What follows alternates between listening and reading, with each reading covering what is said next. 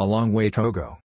The Lomé lightering zone off Togo has been the main hub for global distillate floating storage so far this year, in part because of a steady stream of clean VLCCs delivering gas oil and diesel cargoes from Northwest Europe and the Middle East. The recent trend of clean VLCCs to Lomé began last summer, with a total of 12 VLCCs arriving since.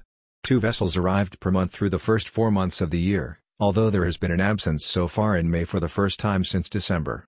Floating storage at the lightering zone has averaged 9.5 million barrels over the past week, 1.5 million barrels lower than the average of the week prior.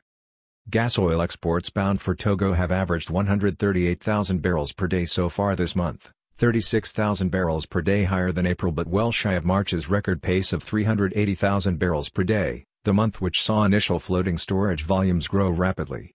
Volumes leaving the area are at the highest pace on our records this month at 163,000 barrels per day, hence the drop in floating storage. Flows have primarily headed towards Nigeria, though Brazil, France and Angola have seen a notable uptick.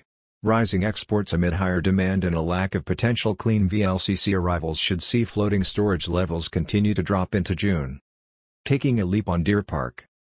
The Mexican president, Andrés Manuel López Obrador, announced on Monday Pemex's purchase of Shell stake at the 340,000 barrels per day Deer Park refinery in Texas for almost $600 million. This comes at a time when Mexico is increasing its domestic refinery runs in an attempt to achieve the government's vow of energy independence, though unplanned outages and high fuel oil production are just two of the issues facing the country's refining industry. The deal benefits both companies, given Shell's divestment efforts and Mexico's need for clean products. The refinery is already on a diet of heavy sour Maya crude, with flows averaging nearly 100,000 barrels per day last year, though imports have slowed to 63,000 barrels per day so far in 2021. We expect to see Mayan volumes to the refinery increase, while the Central American country continues its pursuit of energy independence.